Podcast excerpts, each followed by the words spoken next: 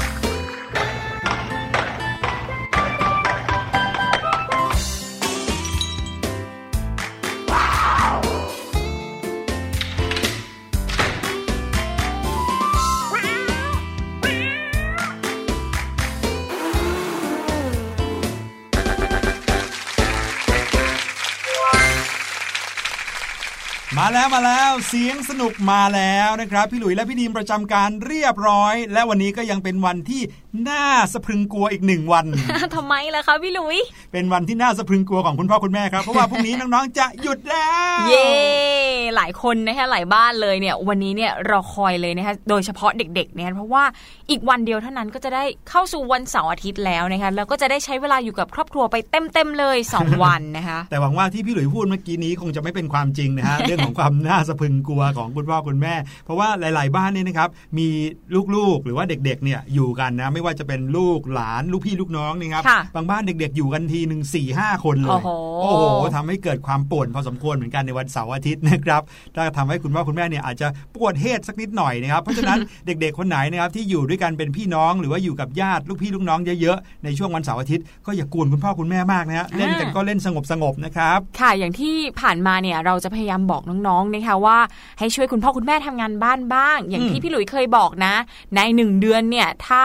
แต่ละสัปดาห์เราหัดทำงานบ้านสัปดาห์ละหนึ่งอย่างเนี่ยโอ้โหเดือนหนึ่งเนี่ยทำได้สี่อย่างเลยนะ ใช่ แล้วแถมมีความชำนาญเชี่ยวชาญมากขึ้นด้วยนะ เป็น professional ในด้านการถูบ้านอย่างเงี้ยนะเท่ไปสุดๆเลยนะคะ ใช่แล้วหลาย ๆ คนเนี่ยนะครับพอเริ่มจับไม้กวาดได้นะครับ ก็กวาดไปทั่วบ้านเลย แต่ว่าคุณพ่อคุณแม่เนี่ยก็จะบอกว่าโอ้ยอย่าจับลูกอย่าไปกวาดเพราะว่าเดี๋ยวยิ่งเลอะเอ้ยยิ่งเลอะยิ่งรกใช่ไหมครับค่ะแต่ความจริงแล้วเนี่ยเอ่อ มีคุณหมอนะครับที่เขาเป็นเหมือนกับจิตแพทย์สำหรับเด็กอย่างนี้นะครับรวมไปถึงคุณหมอที่เอ่อทำงานด้านเด็กโดยเฉพาะเนี่ยก็บอกว่างานบ้านนั้นเป็นสิ่งที่เด็กๆนะครับตั้งแต่ชั้นประถมขึ้นไปเนี่ยสามารถที่จะช่วยคุณพ่อคุณแม่ทำได้แล้วนะครับค่ะเพราะถ้าเกิดว่าเราฝึกตั้งแต่เด็ก ๆ เล็กๆเนี่ยนะครับเขาก็จะมีความเรียกว่า รู้จักงานบ้านนั้นอย่างดีนะครับ และพี่หลุยเชื่อว่าน้องๆ ที่ฟังรายการเสียงสนุกเนี่ยหลาย ๆ คนก็คงจะมีโอกาสได้จับงานบ้านบางอย่างแล้วค่ะนะครับที่มันเป็นงานง่าย ๆ ไม่จำเป็นต้องยากอย่างเช่น ปีนขึ้นไปเช็ดกระจกชั้นโอ้สอไม่งต้องเนี่ยไม่ต้องคบูมากเลยนะคะครับจริง ๆ แล้วเนี่ยปัจจุบันเนี่ยมีการออกแบบพวกอุปกรณ์ทำความสะอาดบ้านให้มีขนาดเล็กลงอืมสำหรับเด็ก ๆ ด้วยนะคะเห็นไหมอย่างไม้กวาดเนี่ยเห็นได้ชัดเลยจะมีอันเล็กๆอะประมาณฟุตหนึ่ง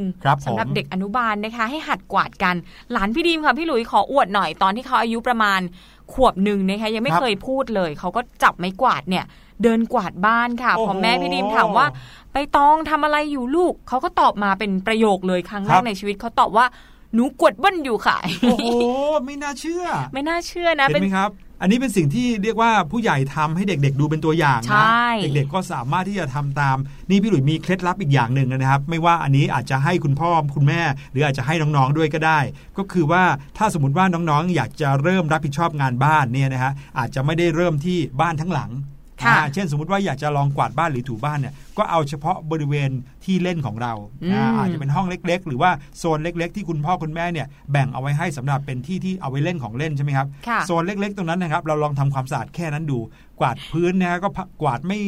กวาดไม่เกินแบบ5 6กระเบื้องเนี่ยหมดแล้วนะครับหรือว่าถ้าจะถูก็ถูแค่นั้นพอนะครับก็จะทำให้เราเนี่ยรู้จักการทำงานบ้าน และเดี๋ยวจะค่อยๆ เก่งขึ้นเก่งขึ้น คราวนี้พอเราโตขึ้นชั้นมัธยมนะครับช่วยคุณพ่อคุณแม่ได้เพียบเลยล่ะครับโอ้โห แต่พี่หลุยบางบ้านนะคะ จุดที่คุณพ่อคุณแม่กำหนดให้น้องๆเนี่ยเป็นที่เล่นของน้องๆเนี่ยครับเลอะเทอะมากเลยนะเด็ก ๆ บางคนไม่สามารถทำความสะอาดได้ด้วยตัวเองนะคะอ๋อเอาอย่างนี้เริ่มต้นด้วยการไม่ทำเลอะไม่ทำเปรอะเปื้อนก่อนนะคะใช่จะได้ไม่ต้องทำความสะอาดมากมายสักเท่าไหร่นะคะบางบ้านนะฮะคุณพ่อคุณแม่น่ารักมาก ๆ เลยยังไงเห็นคะเด็กๆ ชอบขีดเขียนใช่ไหมครับค่ะอุทิศกำแพงให้หนึ่งกำแพงเลโอ้ยใจดีมากๆกำเลแพงยหนึ่งฝั่งเลยนะครับ เอาไว้เขียนเล่นอะไรได้ตามใจชอบเลยนะครับ ถ้าเกิดว่าเอ่อเด็กๆ อยากลองเขียนอยากใช้สีไปจำคนนู้นคนนี้มาอยากลองเขียนเขียนเลยนะครับอืมแล้วพอเด็กๆ โตสัก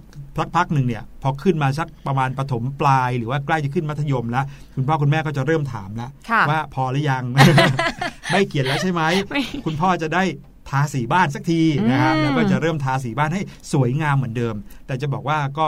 สิ่งนี้ก็จะเป็นสิ่งที่เปิดโอกาสให้เด็กๆ ได้ทดลองทำอะไรสนุกๆนะครับ แล้วก็เพิ่มการเรียนรู้ของพวกเขาด้วยนะครับ ค่ะอย่างที่บอกยิ่งเยอะ ยิ่งเลอะเอ้ยยิ่งเลอะยิ่งเยอะประสบการณ์นะคะบ้านอาจจะเลอะเทอะไปหน่อยแต่ว่าถ้าได้ช่วยให้น้องๆเนี่ยฝึกทักษะต่างๆเนี่ยก็น่าจะทำให้คุณพ่อคุณแม่เนี่ยเออสบายใจแล้วก็ภูมิใจได้นะคะอย่างใช่น้อยเนี่ยก็ช่วยให้ลูกๆ มีพัฒนาการที่ดีขึ้น แม้แต่การใช้ชีวิตอยู่ในบ้านเองนะคะใช่ครับ แต่ว่าน้องๆก็ต้องไม่ลืมเหมือนกันนะครับว่าถ้าเกิดว่าเราสังเกตเห็นคุณพ่อคุณแม่ทำงานบ้านเหนื่อยแล้วค่ะเราก็ต้องไม่ทำอะไรให้บ้านเนี่ยรกหรือว่าใช่เลอะมากยิ่งขึ้นนะครับ ค่ะอืมเผื่อคุณพ่อคุณแม่นะมีเวลาเหลือมากขึ้น ก็จะพาพวกเราไปเที่ยวนอกบ้านได้อ่าไกลๆมากขึ้นด้วยเป็นผมีลเวพลาลอยได้เล่นกับนะพวกเรามากยิ่งขึ้นครับอย่างเช่นนะครับถ้าเกิดว่าคุณพ่อคุณแม่มีเหมือนกับเวลาเยอะขึ้นอาจจะพาพวกเราออกไปข้างนอก ไปเรียนรู้ข้างนอกไปเจอกับธรรมชาติ ไปได้หัดฟังเสียงธรรมชาติด้วยอ่า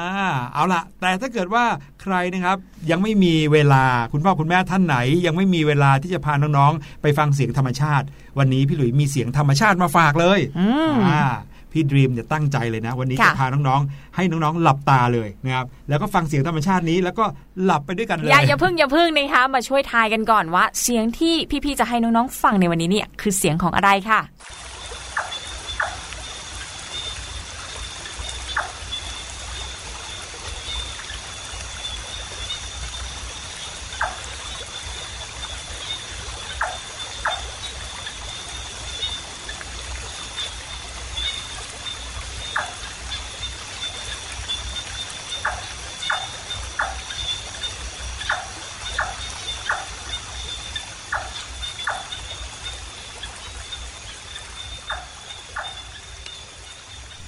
เป็นไงครับ ถ้าหลับตาฟังเนี่ยเป็นอย่างที่พี่หลุยบอกเมื่อกี้นี่เลยนะค่ะถ้าหลับตาฟังอาจจะหลับไปเลยได้ง่าย ๆ เหมือนกับว่าเราเนี่ยได้อยู่กลางแมกไม้อยู่กลางธรรมชาตินะบรรยากาศคใช่รึ้มๆเย็นๆมีความสุขน่าดูเหมือนกัน ใช่แล้วครับน้องๆได้ยินเสียงอะไรบ้างอ่าพี่หลุยนะบอกใบ้ให้เลยว่ามีมากกว่าหนึ่งหรือสองเสียงอืมอืมไม่ว่าจะเป็นเสียงจิ้งหรีดนะครับเสียงลมพัดนะมีเสียงของเออใบไม้นะครับรวมๆแล้วนะครับเป็นเสียงที่เรารู้เลยว่า ถ้าเราได้ยินเสียงแบบนี้เราจะอยู่ที่ไหน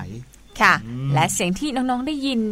เมื่อสักครู่นี้นะคะก็เป็นเสียงที่เกิดขึ้นระหว่างที่อยู่ในป่านั่นเองค่ะ ใช่ครับหรือหลายๆ คนอาจจะบอกว่าเป็นเสียงป่านะเข้าไปเนี่ยได้ยินเสียงแบบนี้ครับก็คือเสียงป่าเลยนะครับ วันนี้เลยจะพาน้องๆมารู้จักกับ ป่าให้มากยิ่งขึ้นว่าเอ๊ะอะไรที่เรียกว่าป่า ถ้าเกิดว่าอยู่ข้างๆบ้านเราเนี่ยมีต้นไม้ขึ้นเยอะๆเรียกว่าป่าหรือเปล่าอ่าอ่ามาลองรู้จักกันเลยนะคะสำหรับป่าไม้เนี่ยตามพระราชบัญญัติป่าไม้เนี่ยหมายถึง ที่ดินที่ไม่มีบุคคลใดบุคคลหนึ่งได้มา ซึ่งกรรมสิทธิ์ครอบครอง ตามกฎหมายที่ดินก็คือไม่มีเจ้าของนั่นเองพูดง่าย ๆนะคะครับโดยทั่วไปก็หมายถึง บริเวณที่มีความชุ่มชื้น และปกคลุมด้วยใบไม้สีเขียวขึ้นอยู่อย่างหนาแน่นและกว้างใหญ่ พอที่จะมีอิทธิพลต่อสิ่งแวดล้อมในบริเวณนั้น อย่างเช่น ความเปลี่ยนแปลงของลมฟ้าอากาศ ความอุดมสมบูรณ์ของดินและน้ำมีสัตว์ป่าและสิ่งมีชีวิตอื่น ซึ่งมีความสัมพันธ์ซึ่งกันและกันค่ะน้องๆเคยเห็นป่าของจริงกันบ้างหรือเปล่าว่าเป็นยังไงนะครับบางทีอาจจะเคยเห็นในรูปบ้างในวิดีโอ หรือในสารคดีบ้าง แต่ป่าของจริงนะหูมีความมหัศจรรย์พันลึกมากนะครับ เพราะว่ามีสิ่งมีชีวิตหลากหลาย มีต้นไม้เนี่ยไม่รู้กี่ร้อยกี่พันชนิดนะครับแล้วก็หนาแน่นมากเลย แต่ว่าป่าเนี่ยยังไงถึงเรียกว่าป่าคือว่าป่าต้องเป็นป่าแน่น ๆ อย่างเดียวหรือเปล่า หรือว่ามีทุ่งหญ้าอย่างเดียวเนี่ยเรียกว่าป่าได้ไหม เรามารู้จักกับ ประเภทของป่ากันครับ ในประเทศไทยนะคะเราสามารถแบ่งประเภทของป่าออกได้เป็น 2 ประเภทด้วยกันค่ะ นั่นก็คือป่าไม่ผลัดใบกับป่าผลัดใบนะคะ ซึ่งทั้งป่าไม่ผลัดใบและป่าผลัดใบเนี่ยก็ยังแบ่งแยกย่อยได้อีกหลายประเภทเลยค่ะ ครับผม มาเริ่มกันที่ป่าไม่ผลัดใบกันก่อนนะคะป่าประเภทนี้เนี่ยมีประมาณ 30%ของเนื้อที่ป่าทั้งประเทศเลย สามารถแบ่งย่อยออกได้ 4 ชนิด ก็คือป่าดิบเมืองร้อน ป่าสน ป่าพรุ และป่าชายหาดค่ะครับ ส่วนป่าผลัดใบเนี่ยก็แบ่งได้ดังนี้นะคะ มีป่าเบญจพรรณป่าแพะ ป่าแพะเนี่ยมีหลายชื่อมาก จะเรียกป่าแพะป่าแดงป่าโคกหรือว่าป่าเต็งรังก็ได้ รวมไปถึงป่าหญ้าและป่ายางค่ะ ครับผมมาดูกันที่ป่าไม่ผลัดใบกันก่อนนะครับ ป่าไม่ผลัดใบหลาย ๆ คนเคยได้ยินในชื่อ ป่าดงดิบ อ๋อ เป็นอันเดียวกัน ฟังดูแล้วเนี่ยรู้สึกเหมือนกับว่ามีความลึกลับนะครับ ป่าดงดิบหรือว่าป่าไม่ผลัดใบเนี่ยนะครับเป็นระบบนิเวศของป่าไม้ชนิดที่ประกอบด้วยพันไม้ชนิดไม่ผลัดใบ ก็คือว่ามีใบเขียวตลอดเวลานะครับตลอดกาลเลยด้วยนะครับ แบ่งออกเป็น 4 ชนิดย่อยๆนะครับ อย่างแรกก็บอกไปแล้วเมื่อกี้ก็คือ ป่าดิบเมืองร้อนนะครับ ป่าดิบเมืองร้อนนั้นเป็นป่าที่อยู่ในเขตมรสุมนะครับพัดผ่านเกือบตลอดทั้งปี มีปริมาณน้ำฝนมาก เรียกได้ว่าเข้าไปในเนี้ยชื้มชุ่มชื้น ชื้นแฉะแน่นอนนะครับยังแบ่งแยกย่อยลงไปอีกนะครับ มีป่าดงดิบชื้น ป่าดงดิบแล้ง แล้วก็มีป่าดงดิบเขาด้วยอ่ามาค่ะรู้จักแต่ละชนิดกันดีกว่าครับ ป่าดงดิบชื้นนะคะ ก็อยู่ในประเทศไทย มีการกระจายส่วนใหญ่อยู่ทางภาคใต้ และภาคตะวันออกของประเทศค่ะ อาจจะพบในภาคอื่นได้บ้างป่าดงดิบชื้นนะคะขึ้นอยู่ในที่ราบ หรือว่าบนภูเขาที่ระดับความสูงไม่เกิน 600 เมตร จากระดับน้ำทะเลอืมในภาคใต้เนี่ยพบได้ตั้งแต่ตอนล่างของจังหวัดประจวบคีรีขันธ์ลงไปจนถึงชายเขตแดน ส่วนทางภาคตะวันออกพบในจังหวัดตราด จันทบุรี ระยอง แล้วก็บางส่วนของจังหวัดชนบุรีด้วยค่ะ ครับผม ส่วนป่าดงดิบแล้งนะคะ จะพบกระจายตั้งแต่ตอนบนของทิวเขาถนนธงชัย จากจังหวัดชุมพรขึ้นมาทางเหนือ ปกคลุมลาดเขาทางทิศตะวันตกของทิวเขาตะนาวสี ไปจนถึงจังหวัดเชียงรายปูนเลยค่ะโอ้โหยาวขึ้นไปจากล่างขึ้นบนเลยนะใช่แล้วละค่ะ ส่วนซีกตะวันออกของประเทศนะคะ ปกคลุมตั้งแต่ทิวเขาภูพานต่อลงมาถึงทิวเขาบรรทัด ทิวเขาพนมดงรัก ลงไปจนถึงจังหวัดระยองขึ้นไปตามทิวเขาดงพญาเย็น ทิวเขาเพชรบูรณ์จนถึงจังหวัดเลยและน่านค่ะ นอกจากนี้ยังพบได้ในจังหวัดสกลนครและทางเหนือของจังหวัดหนองคายเลียบลำน้ำโขงในส่วนที่ติดต่อกับลาวป่าชนิดนี้นะคะพบตั้งแต่ระดับความสูงจากน้ำทะเลปานกลาง ประมาณ 100 เมตรขึ้นไปถึง 800 เมตรค่ะอืมป่าดงดิบแล้งนี่แทบจะเรียกได้ว่าเป็นป่าดงดิบส่วนใหญ่ของประเทศเลยนะค่ะเพราะว่ามองไปสมมติว่าน้องๆ กับคุณพ่อคุณแม่ขับรถไปด้วยกันเนี่ยอ่า ระหว่างทางไปเขาใหญ่อย่างนี้นะครับ เรามองไปทางซ้ายเห็นภูเขาเยอะๆ แล้วก็มีป่าอยู่ในนั้น นั่นแหละครับคือป่าดงดิบแล้งส่วนอีกชนิดหนึ่งนะคะที่อยู่ในประเภทของป่าดิบเมืองร้อนก็คือป่าดงดิบเขาค่ะ ป่าดงดิบเขาเนี่ยอาจจะพบได้ในทุกภาคของประเทศไทยบริเวณยอดเขาสูง ตั้งแต่เขาหลวงจังหวัดนครศรีธรรมราช เขตรักษาพันธุ์สัตว์ป่าห้วยขาแข้ง ไปจนถึงยอดเขาสูงๆในภาคเหนืออย่างเช่น ยอดดอยอินทนนท์ดอยปุย และยอดดอยอื่นๆ ในจังหวัดเชียงใหม่ เชียงรายและแม่ฮ่องสอน ส่วนทางภาคตะวันออกนะคะพบได้บนยอดดอยภูหลวง ภูกระดึง ยอดเขาสูงในเขตรักษาพันธุ์สัตว์ป่าภูเขียว อุทยานแห่งชาติเขาใหญ่ค่ะ โอ้โห เพียบไปหมดเลยนะครับ ป่าดงดิบชื้น ป่าดงดิบแล้ง ป่าดงดิบเขานะครับ อันนี้ก็คือหนึ่งในป่าดิบเมืองร้อนที่อยู่ในประเภทของป่าไม้ไม่ผลัดใบนะครับ ป่าไม้ไม่ผลัดใบยังมีอีก 2 ประเภทนะครับ ก็คือป่าสนแล้วก็ป่าพรุหรือว่าป่าบึง อ้อ ยังมีป่าชายหาดอีกด้วย อู้หลากหลายมากเลยนะครับพี่ดีมครับ มารู้จักป่าสนกันดีกว่าฮะ ค่ะ ป่าสนนี่ไม่ใช่แบบว่าใครไม่สนป่าสนอย่างนั้นเนี่ย ป่าสนเนี่ยถือเอาลักษณะโครงสร้างของสังคมเป็นหลักในการจำแนกนะคะ โดยเฉพาะองค์ประกอบของชนิดพันไม้ในสังคมและไม้เด่นนำอาจจะเป็นสนสองใบหรือว่าสนสามใบก็ได้ อันนี้ก็คือประเภทของป่าสนนั่นเอใช่งพูดง่ายๆก็คือป่าสนก็คือป่าที่มีแต่ต้นสนนั่นเองใช่ค่ะนรับนั่นเรียกว่าป่าสนต่อไปป่าพรุหรือว่าป่าบึงเนี่ยนะครับจะพบตามที่ราบลุ่มมีน้ำขังอยู่เสมอฮะแล้วก็ตามริมฝั่งทะเลที่มีโคลนเลนทั่ว ๆ ไปนะครับก็ยังมีแบ่งออกนะฮะเป็นป่าพรุหรือว่าอีกชื่อหนึ่งที่เรารู้จักกันนะครับอีกประเภทหนึ่งก็คือป่าชายเลนนะฮะอ๋อป่าพรุเนี่ยนะครับเป็นสังคมป่าที่อยู่ถัดจากบริเวณสังคมป่าชายเลนเข้าไปอีกนะครับโดยอาจจะเป็นพื้นที่ลุ่มที่มีการทับถมของซากพืชนะครับแล้วก็อินทรีย์วัตถุที่ไม่สลายตัว แล้วก็มีน้ำท่วมขังหรือว่าชื้นแฉะตลอดทั้งปีครับมีรายงานของกองสำรวจดินกรมพัฒนาที่ดินนะครับเขาบอกว่าพื้นที่ที่เป็นพรุเนี่ยพบในจังหวัดต่างๆ ทั่วประเทศเลยนะครับ ก็มีนาราธิวาสนะครับ มากถึง 280,000 กว่าไร่นะฮะนครศรีธรรมราชอีก 70,000 กว่าไร่ ชุมพร สงขลา พัทลุง ปัตตานี และก็ตราดล้วนแล้วแต่มีป่าพรุทั้งนั้นเลยนะครับ ส่วนจังหวัดที่พบบ้างเล็กน้อย ก็มีสุราษฎร์ธานี ตรัง กระบี่ สตูล ระยอง จันทบุรีนะครับแล้วก็ที่เชียงใหม่ก็โผล่มาบ้างเหมือนกันเป็นป่าพรุนี่มีความแปลกนิดนึงนะครับ เพราะว่า ป่าพลุเนี่ยส่วนใหญ่แล้วจะเกิดในจังหวัดที่อยู่ชายทะเลนะครับมีริมชายทะเลมีติดต่อกับทะเล แต่ว่าป่าพลุก็มีในเชียงใหม่ด้วยนะครับอ่าในจังหวัดเชียงใหม่นั้นมีอยู่ในอำเภอพร้าวนะครับ จังหวัดชายทะเลอื่นๆ ก็มีป่าพลุมากมายนะครับ รวมเป็นพื้นที่แล้วกว่า 4 0 0แสนไร่ครับโอ้โหอืมแล้วก็พื้นที่ส่วนใหญ่เนี่ยถูกบุกรุก แล้วก็ทำลายระบายน้ำออกเปลี่ยนสภาพเป็นสวนมะพร้าวซะแล้วด้วยนะครับ แล้วก็นาข้าวบ่อเลี้ยงกุ้งเนี่ยกลายไปเป็น เป็นเรียกว่าแปลสภาพมาจากป่าพุทั้งนั้นเลย เนื่องจากว่ามีคนเนี่ยเข้าไปใช้พื้นที่ใช้ประโยชน์นะครับ เพื่อที่จะทำมาหากินนะครับ ก็ยังมีบ้างที่จะคงเหลือเป็นพื้นที่กว้างใหญ่ในจังหวัดนราธิวาสนะครับ มีชื่อเรียกด้วยเรียกว่าพรุโต๊ะแดงนะครับ แล้วก็พรุบาเจาะ อันนี้พี่หลุยเคยได้ยินคำว่าพรุบาเจาะนะครับค่ะก็เป็นแหล่งป่าพรุที่สำคัญในประเทศไทยนะครับ อีกอันหนึ่งที่บอกไปเมื่อกี้นี้ครับที่อยู่ในประเภทป่าพรุก็คือ ป่าชายเลนครับ ป่าชายเลนเนี่ยเป็นสังคมป่าไม้บริเวณชายฝั่งทะเลในจังหวัดทางภาคใต้กลางและภาคตะวันออก แล้วก็มีน้ำขึ้นน้ำลงอย่างเด่นชัดในรอบวันนะคะครับผมอันนี้ก็เป็นโดยสรุปแล้วนะคะป่าพรุกับป่าชายเลนก็เป็นส่วนหนึ่งของประเภทป่าบึงอย่างที่บอกไปนะคะครับผมอยู่ริมริมทะเลน้องๆอาจจะเคยเห็นป่าโกงกลางเนาะที่ค่ะมีไม้โกงกลางเยอะๆเดี๋ยวนี้มีคน ทำให้ป่าชายเลนเนี่ยกลายเป็นสถานที่ท่องเที่ยวเยอะเลยแทบทุกภาคมีหมดเลย วิธีการปลูกป่าชายเลนก็ไม่ยากนะคะ เขาจะใช้หนังสติ๊กอะฮะยิงพวกลูกไม้ต้นไม้อะแล้วพอยิงไปตกใส่ดินโคลนเละๆเนี่ยเดี๋ยวมันก็งอกขึ้นมาเองอ๋อกลายเป็นเหรอป่าขึ้นมาเองเลยนะคะน่าสนใจฮะค่ะ ทีนี้มาดูป่าอีกประเภทหนึ่งก็คือป่าชายหาดนะคะ ก็ถือว่าแพร่กระจายอยู่ตามชายฝั่งทะเลที่เป็นดินกรวดทรายและโขดหิน ดินก็จะมีฤทธิ์เป็นด่างค่ะครับอันนี้ผมคือสิ่งที่เราพูดถึงป่าดิบเมืองร้อนนั่นเองนะถือคะว่าป่าไม่ผลัดป่าไม้ใบผลัดใบอ่าทีนี้มาดูป่าผลัดใบกันบ้างดีกว่าค่ะป่าผลัดใบเนี่ยเป็นระบบนิเวศป่าชนิดที่ประกอบด้วยพันไม้ชนิดผลัดใบหรือว่าทิ้งใบเก่าในฤดูแล้งตามชื่อเลยนะคะป่าผลัดใบก็เลยต้องทิ้งใบค่ะ เพื่อที่จะแตกใบใหม่เมื่อเข้าสู่ฤดูฝน ยกเว้นพืชชั้นล่าง พวกนี้จะไม่ผลัดใบ ก็จะมีการพบป่าชนิดนี้ตั้งแต่ระดับความสูง 50-800 เมตร เหนือระดับน้ำทะเล แบ่งออกเป็น 3 ประเภทด้วยกัน มารู้จักประเภทแรกกันเลยนะคะ ประเภทแรกของป่าผลัดใบก็คือป่าเบญจพรรณค่ะอืมคำนี้เคยได้ยินบ่อยมาก ได้ยินบ่อยนะคะ ในวิชาสังคมครับลักษณะทั่วไปเป็นป่าโปร่งพื้นที่ป่าไม้ไม่รกทึบ มีไม้ไผ่ชนิดต่างๆ ขึ้นอยู่มาก มีอยู่ทั่วไปตามภาคต่างๆ ที่เป็นที่ราบหรือว่าตามเนินเขา พันไม้ก็จะผลัดใบในฤดูแล้ง การกระจายของป่าเบญจพรรณในประเทศไทยเนี่ยก็พบในภาคเหนือภาคกลางภาคอีสาน ครอบคลุมต่ำลงไปจนถึงจังหวัดประจวบคีรีขันธ์ตอนบน มีปรากฏที่ระดับความสูงตั้งแต่ 50 เมตร ถึง 800 เมตร หรือว่าสูงกว่านี้ในบางจุดค่ะอืมครับผมต่อไปก็เป็นป่าแดงนะครับ ที่เมื่อกี้พี่ดีมบอกว่าเรียกหลายชื่อเลยนะฮะหลายบางชื่คนอก็ค่ะเรียกป่าแพะหรือว่าป่าเต็งรัง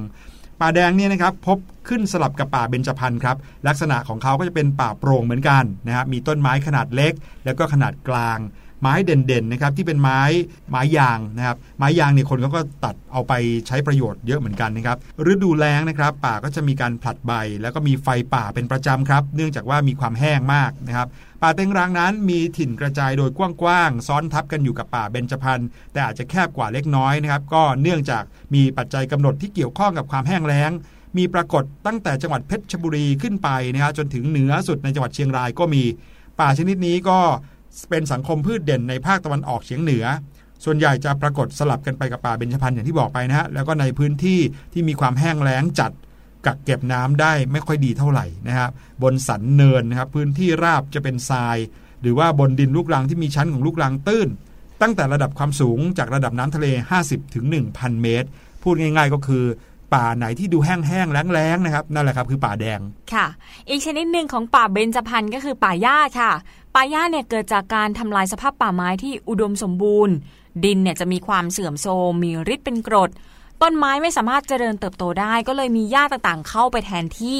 แพร่กระจายทั่วประเทศในบริเวณที่ป่าถูกทำลาย และเกิดไฟป่าเป็นประจำทุกปีโอ้โหอืมเป็นป่าชนิดหนึ่งที่เราไม่อยากให้มีเยอะๆเลยนะคะใช่สำหรับป่าหญ้าค่ะ พูดง่ายๆนะประเภทของป่าผลัดใบเนี่ยนะครับจะมีความแห้งแล้งนะเว้นแต่ป่าเบญจพรรณถึงแม้ว่าจะมีความโปร่ง แต่ก็เรียกได้ว่ามีการผลัดใบมากกว่านะครับแล้วก็มีความชุ่มชื้นมากกว่า แต่ว่าป่าชนิดอื่น ๆ ในประเภทนี้ล้วนแล้วแต่เป็นป่าแห้งๆทั้งนั้นเลยนะครับอืมก็จะมีความต้นไม้เนี่ยก็จะไม่ค่อยขึ้นชุกชุมนะก็จะมีแบบเป็นป่าโปร่งอยู่กันห่างๆนะครับ วันนี้พาน้องๆไป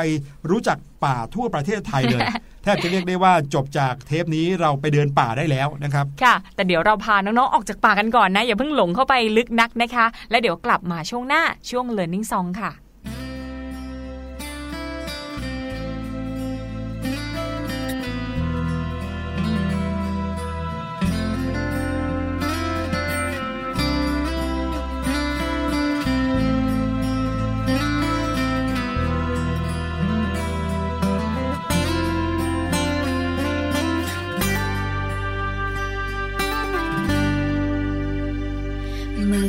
เคยมีต้นไม้สูงใหญ่ อดีตเคยมีลำธารสะอาดใส สดชื่นในทุกครั้ง ที่เราหายใจ แต่แล้วทำไม ไม่เหมือนเดิมลำคลองทำไมถึงกลายเป็นสีดำขยะก็ลอยเต็มน้ำ องเห็นแค่เพียงฝุ่นควัน รถนับวันก็ยิ่งเพิ่ม ตึกสูงเข้ามามากมายทดแทนผู้ใหญ่สร้างห้างจนเกลื่อน แต่เด็กอยากมีต้นไม้ ทำไมถึงชอบทำลาย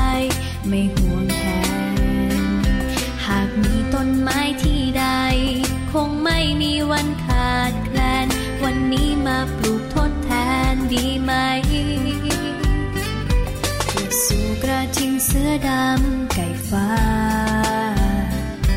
เราเคยได้ยินแค่ชื่อใช่ไหม หยุดเบียดเบียนกันเสียที หยุดเถิดนะหยุดทำลาย โลกไม่สบาย อย่าให้ต้องสายเกิน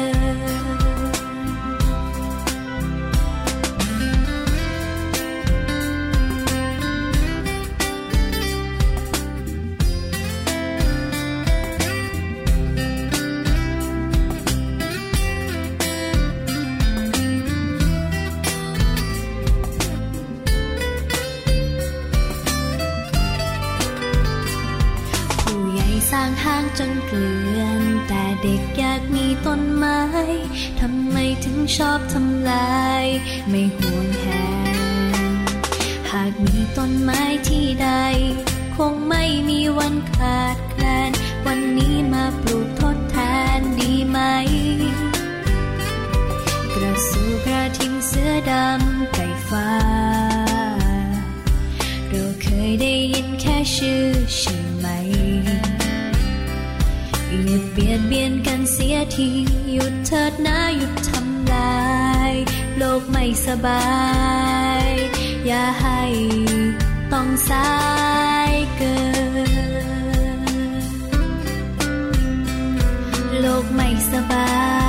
ย อย่าให้ต้องสาย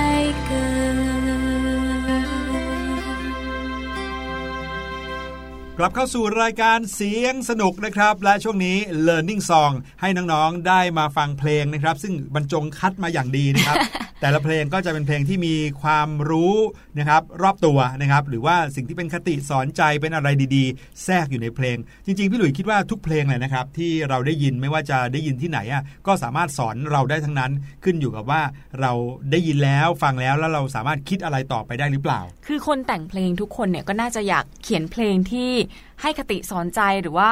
เป็นความรู้ทำให้คนฟังเนี่ยมีความสุขมีความรู้เพิ่มมากขึ้นนะคะอย่างถ้าพี่ดิมแต่งเพลงเนี่ยพี่ดิมก็อยากแต่งเพลงที่น้องๆชอบด้วย แล้วก็ทำให้น้องๆเนี่ยได้แรงบันดาลใจด้วยนะ ใช่ครับหลาย ๆ เพลงที่เราได้ยินกันทั่วทั่วไปเลยนะครับบางเพลงอาจจะเป็นแบบโหดนตรีสนุก บางทีอาจจะมีเนื้อตลกอะไรอย่างนี้นะครับอันนี้ก็เป็นความต้องการที่เขาอยากให้เพลงเนี่ยมีคนชอบมากมีๆคนฟังฟังเยเยอะอะๆๆอะไรอย่างเงี้ยนะครับซึ่งบางทีก็ต้องเลือกเหมือนกันนะเพราะว่าเพลงเหล่านั้นบางทีเนื้อหาก็ไม่ค่อยดีเท่าไหร่นะครับแต่ว่าส่วนใหญ่แล้วที่รายการเสียงสนุกของเราเลือกมาในช่วง Learning Song เนี่ยนะครับจะทำให้พวกเราสามารถคุยกันต่อได้กับเพลงนั้น ใครที่สนใจอยากจะรู้เรื่องราวของเพลงไหน อยากให้คุยเรื่องไหนกันต่อเนี่ยลองอดใจรอนะครับอาจจะมีเพลงที่เราชอบผ่านมาบ้างนะครับเราจะได้มาคุยเรื่องเหล่านั้นกันค่ะเอาละฮะเพลงสำหรับวันนี้เป็นเรื่องราวเกี่ยวกับอะไรครับ เพลงสำหรับวันนี้ยังคงเป็นเรื่องราวที่เกี่ยวกับสัตว์อีกแล้วค่ะ เมื่อวานคนี้รับก็เป็นเรื่องของไก่ออกไข่ใช่ไหมคะครับส่วนวันนี้เป็นอีกสัตว์ชนิดหนึ่งที่มีความใกล้ชิดกับไก่มากๆเลยทีเดียวครับนะคะเคยเห็นเลี้ยงคู่กันเสมอเลย ใช่ไปไหนก็ไปด้วยกันอะเพลงที่จะเปิดให้น้องๆฟังในช่วง Learning Song วันนี้ คือเพลงเป็ดอาบน้ำนั่นเองค่ะ ไปฟังกันครับช่วง Learning Song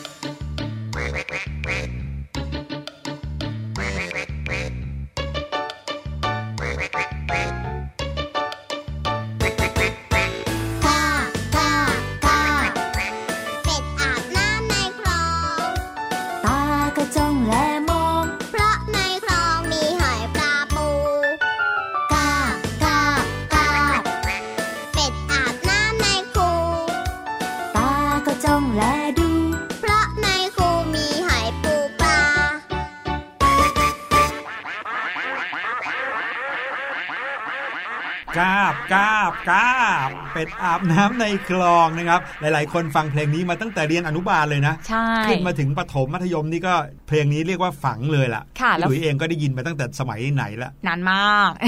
ครับแล้วนอกจากฟังเพลงนี้แบบสนุกสนุกๆแล้วนะคะเวลาที่น้องๆได้ยินเพลงนี้นะคะพี่หลุยเขาจะมีท่าตามมาเลยนะอ่าเดินแล้วก็มาเดิเลนยตามเป็นเป็ดเลยนะคะ เท้าสะเอวแล้วก็กระพือปีกด้วยนะคะเป็นท่าเป็ดนั่นเองค่ะ จากเพลงเป็ดอาบน้ำค่ะ ใช่แล้วครับ วันนี้ก็เลยพาน้องๆมาคุยกันถึงเรื่องของการอาบน้ำเพราะเห็นเจ้าเป็ดเนี่ยยังอาบน้ำเลยนะเออหลาย ๆ คนเลี้ยงสัตว์มากมายเลยนะครับบางก็เลี้ยงหนูบางก็เลี้ยงไก่บางก็เอ้ยมีเลี้ยงไก่ไหมเลี้ยงไก่ก็มีอ่าบางบางคนนะส่วนใหญ่นะก็จะเลี้ยงน้องหมาน้องแมวใช่ไหมครับแต่ก็มีสัตว์เล็ก ๆ น้อย ๆ หลายคนเนี่ยก็เริ่มหันมาเลี้ยงกันบ้าง ซึ่งบางทีเนี่ยก็ต้องใช้ความ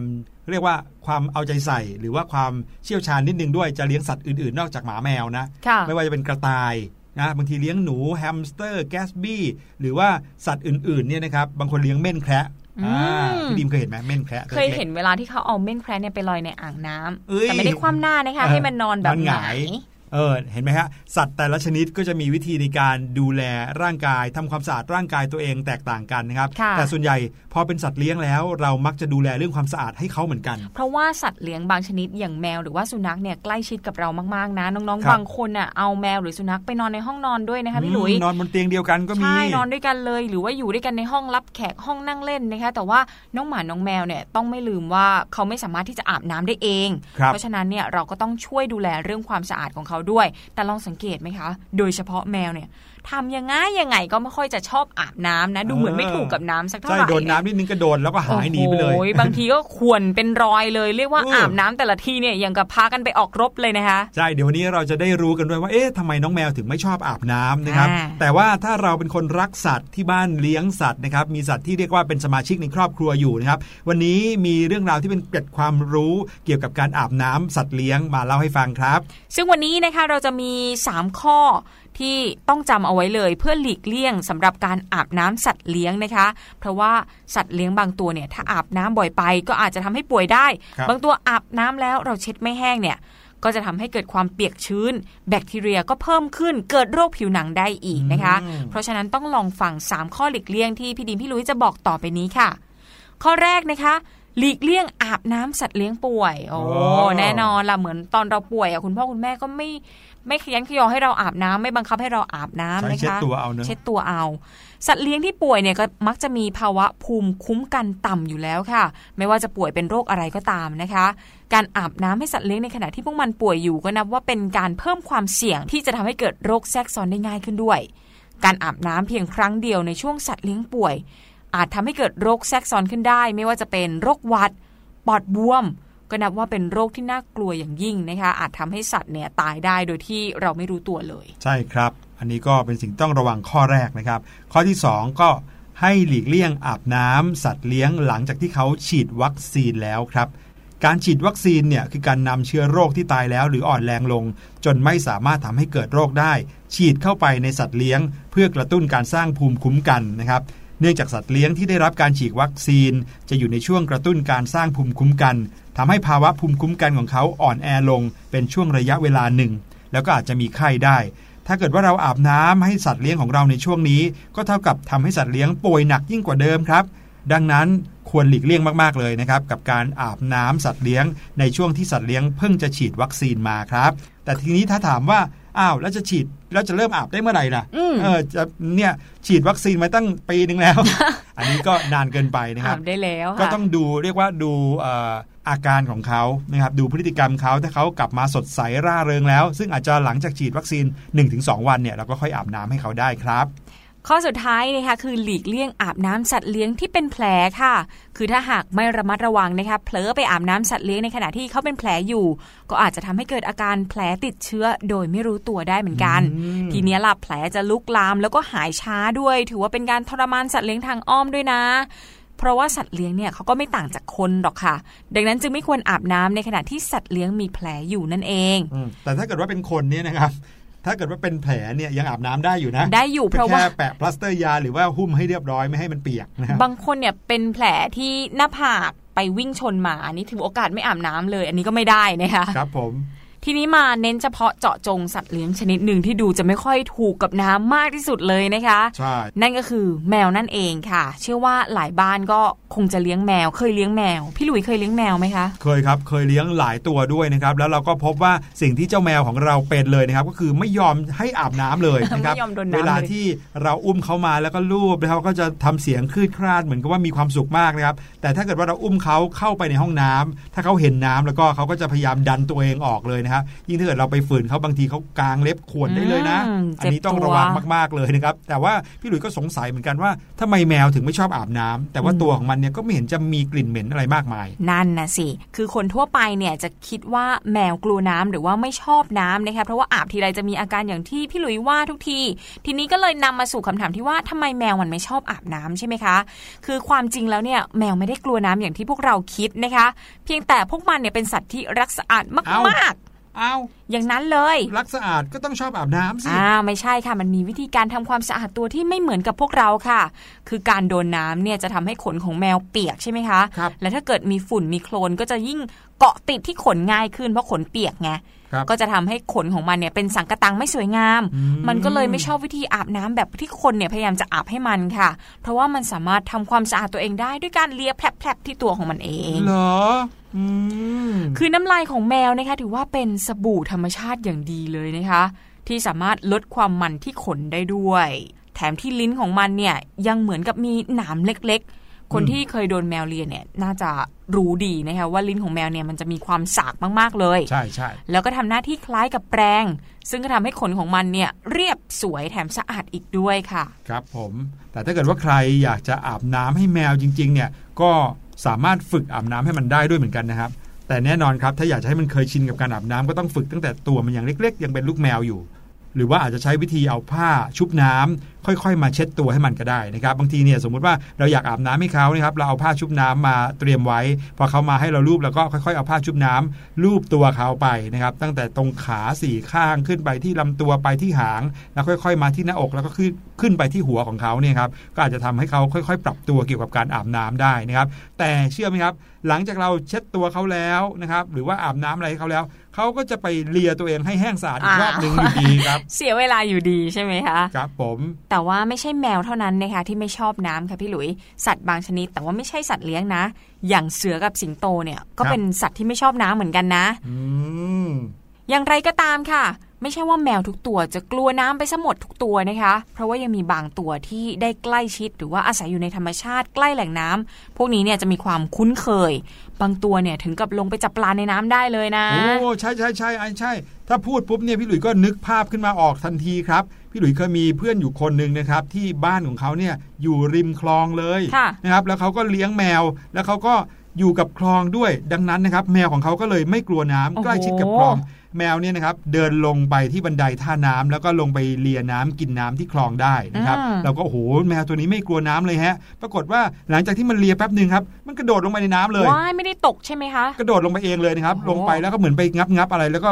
ว่ายกลับขึ้นมาที่ฝั่งเหมือนเดิมโอ้โหโอ้โห เรียกได้ว่าเป็นพฤติกรรมของแมวที่ไม่เคยเห็นมาก่อนเลย นี่แสดงว่าเขาก็เคยชินกับน้ำเหมือนอย่างที่บอกนี่เหมือนกันอ๋เนาะอนี่เป็นแมวชาวประมงชัดๆเลยนะ จับปลาได้ขนาดนี้เลยนะคะครับทีนี้มาดูความเชื่อของชาวอียิปต์โบราณกันบ้างค่ะ เขาว่ากันว่านะคะแมวเนี่ยเป็นสัตว์ที่เชื่อมระหว่างโลกมนุษย์กับโลกของความตายอืมส่วนน้ำเนี่ยเป็นสิ่งที่สามารถสื่อพลังได้ดีที่สุด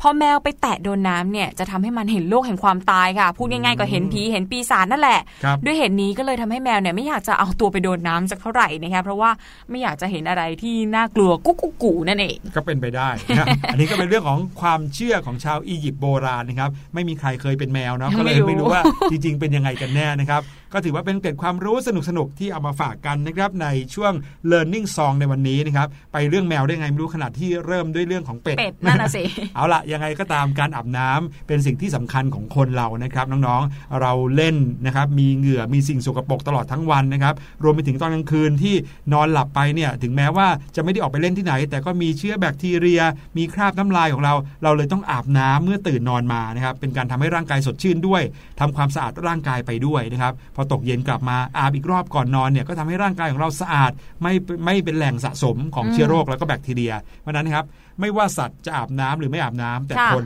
ต้องอาบน้ำนะครับค่ะ อย่าลืมว่าเราไม่ได้มีสบู่ตามธรรมชาติเหมือนกับน้ำลายของแมวนะคะ เราไม่สามารถที่จะงดเว้นการอาบน้ำได้ค่ะ นี่คือเรื่องราวที่เรานำมาฝากกันในช่วง Learning 2 วันนี้นะคะ เราจะพักกันอีกครู่เดียวและช่วงหน้าพบกันในช่วงเสียงแสนสนุกค่ะ สบัดจินตนาการ สนุกกับเสียง เสริมสร้างความรู้ในรายการ เสียงสนุก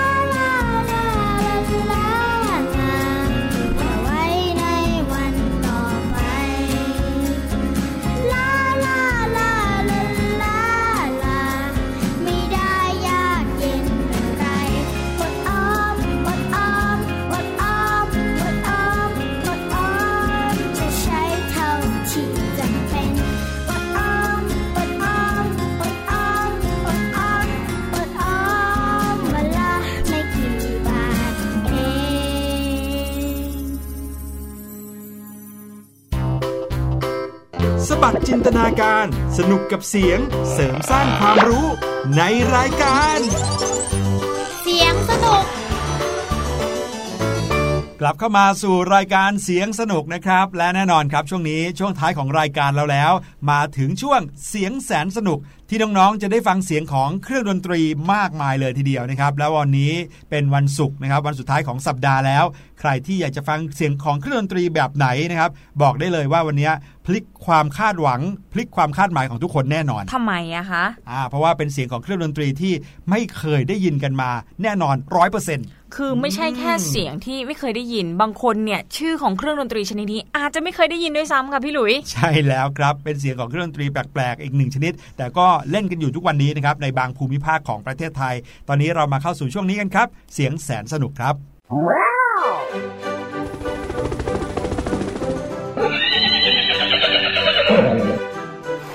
ช่วงเสียงแสนสนุกเสียงแสนสนุกในวันนี้นะครับ อยากให้น้องๆ นึกถึงอาหารชนิดหนึ่งนะครับ ชนิดไหนก็ได้ที่เป็นของทอด เช่น ไก่ทอดนะ หรือว่าขนมทอดๆอะไรแบบเนี้ยนะครับ แล้วทีเนี้ยพอเราไม่กินมันสักประมาณ 3-4 วัน 5 วัน สิ่งที่เกิดขึ้นคืออะไรฮะอืมมีแมลงมาตอม มันจะมีกลิ่นครับอ๋ออ่ากลิ่นชนิดนี้เป็นกลิ่นที่เกิดขึ้นจากการที่เอ่อน้ำมันเนี่ยนะครับ อยู่ค้างหลายวัน แล้วก็มันก็มีกลิ่นเฉพาะตัวที่เราเรียกว่ากลิ่นหืนอ่ากลิ่นหืนหอหีบสระอือนอหนูไม่ต้องเติมไม่เอกเป็นหืนนะคะใช่ครับ กลิ่นหืนเนี่ยนะครับเป็นกลิ่นที่ไม่ค่อยดีเท่าไหร่นะครับค่ะเป็นการบ่งบอกว่าอาหารชนิดนั้นอาจจะไม่น่ากินแล้วนะครับอ่าแต่เกี่ยวกับเครื่องดนตรียังไงนะครับ เครื่องดนตรีที่เอามาฝากในวันนี้นะครับมีชื่อเดียวกับกลิ่นนี้เลย ตกใจนึกว่าพี่หลุยจะบอกว่าเครื่องดนตรีชนิดนี้มีกลิ่นเดียวกับกลิ่นหืนเลยนะคะไม่ใช่นะครับ แต่ว่าถ้าอยู่ไปเรื่อยๆ กับคนคนหนึ่งใช้ไปเรื่อยๆอาจจะหืนก็ได้นะครับ เครื่องดนตรีชนิดนี้มีชื่อเรียกว่าหืนอ่าแต่ว่าหืนนั้นจะเป็นยังไงนะครับแล้วมีเสียงเป็นยังไง เราไปฟังกันเลยครับ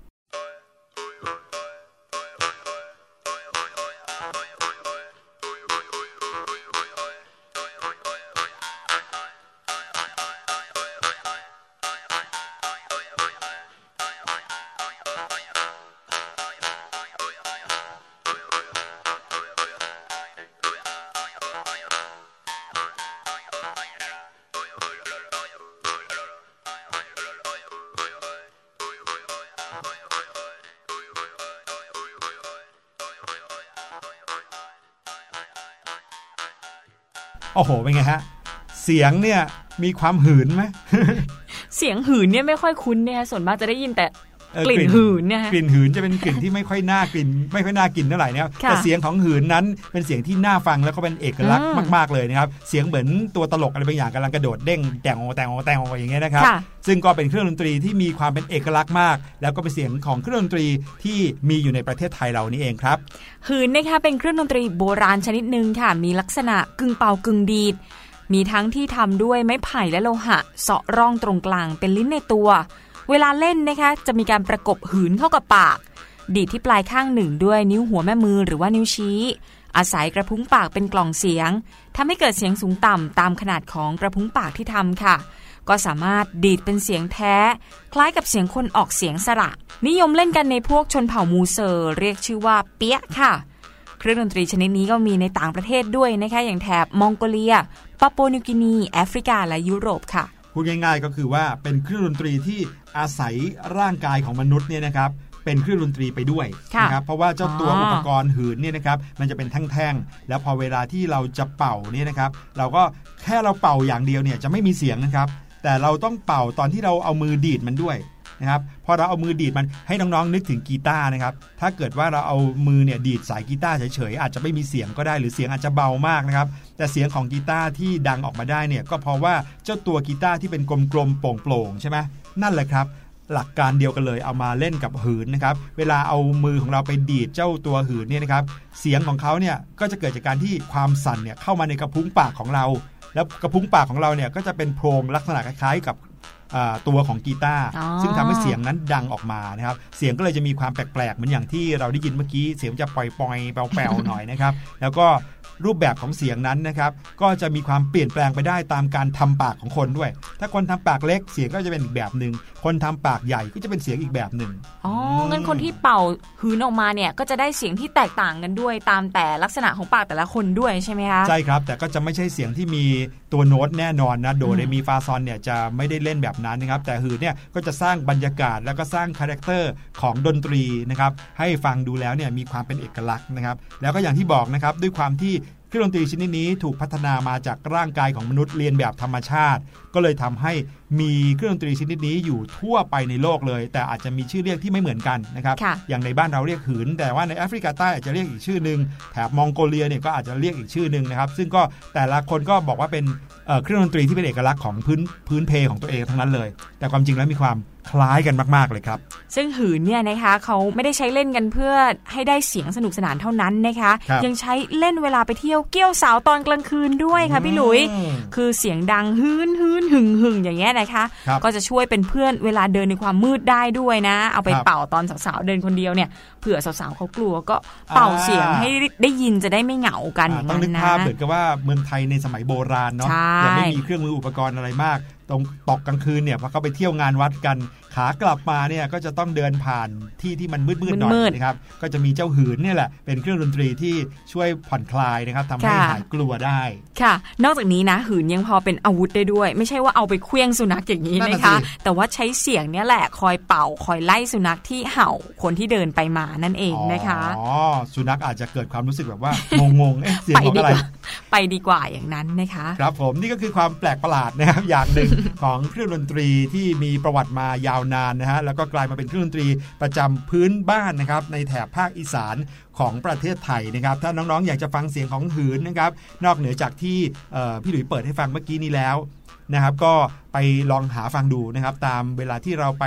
งานประเพณีพื้นบ้านต่างๆ ของแถบภาคอีสานนะครับ ก็จะเห็นเครื่องดนตรีชนิดนี้อยู่เป็นประจำเลยค่ะนะครับโอ้โห วันนี้นะคะเรา อัดความรู้กันแน่นเต็มทั้ง 1 ชั่วโมงเลยนะคะ มีทั้งเสียงปลาเสียงเป็ดอัดน้ำมาถึงเสียงของหืนด้วย ซึ่งเป็นเครื่องดนตรีที่มีวัตถุประสงค์ในการเล่นหลากหลายมากเลยทีเดียวครับแล้ววันนี้นะคะก็หมดเวลาของรายการเสียงสนุกแล้ว แต่ว่าน้องๆไม่ต้องเสียใจไม่ต้องรอนานด้วย เพราะว่าเดี๋ยวเว้นไปอีก 2 วันเสาร์อาทิตย์ เรากลับมาเจอกันใหม่ในอาทิตย์หน้าวันใช่จันทร์นะคะ หรือว่าบางทีเนี่ยน้องๆอาจจะคิดถึงกันมากๆ ก็ไปเจอกันได้ในการฟังย้อนหลังนะครับที่เว็บไซต์ไทย PBS นะครับเข้าไปแล้วก็คลิกตรงเรดิโอก็จะมีรายการให้ฟังหลากหลายครับคลิกเข้ามาที่รายการเสียงสนุก เจอกันแบบนี้ทุกวันทุกเวลาที่คิดถึงกันได้เลยครับสำหรับวันนี้นะคะ หมดเวลาแล้วพี่หลุยและพี่ดีมลาน้องๆไปก่อน สวัสดีค่ะ สวัสดีครับพ่อของฉันใจแข็งกว่าใคร ตีลูกได้ไม่ยั้งมือบางครั้งก็คิดเอง คนที่มีเลือดเชื้อเดียวกัน พ่อของฉันใจแข็งกว่าใคร ตีลูกจนมือไม้สั่น ตีทั้งสายตาและคำพูดบางคำ จนทำให้ต้องจำขึ้นใจ แต่มาวันนี้ที่โตขึ้นมา ได้รู้ว่า พ่อใจดีแค่ไหน ที่แข็งใจตีวันนั้นด้วยรักหรือด้วยอะไรก็เพิ่งเข้าใจในวันนี้ ว่าที่ลูกรู้ผิดชอบชั่วดี รู้อะไรไม่ดี ก็เพราะมีไม้เรียวของพ่อ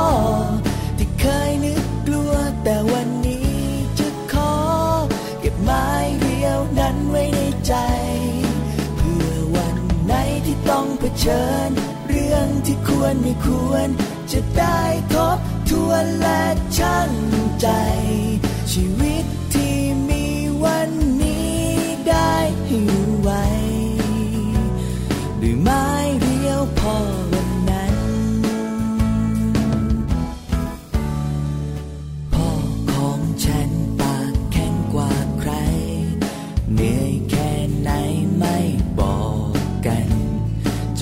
ก็ตอนเพียงที่เราดื้อรั้น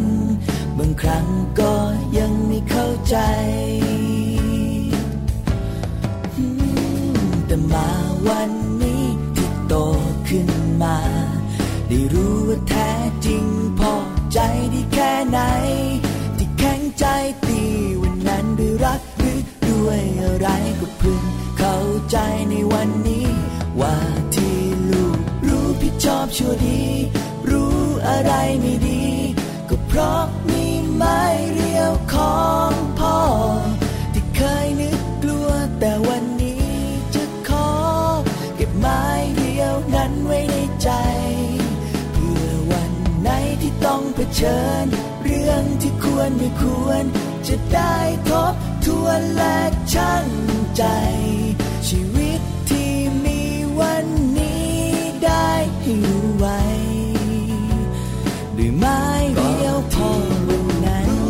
อบชั่วดี รู้อะไรไม่ดี ก็เพราะมีไม้เรียวของพ่อ ที่เคยนึกกลัวแต่วันนี้จะขอเก็บไม้เรียวนั้นไว้ในใจ เพื่อวันไหนที่ต้องเผชิญ เรื่องที่ควรไม่ควร จะได้ทบทวนและชั่ง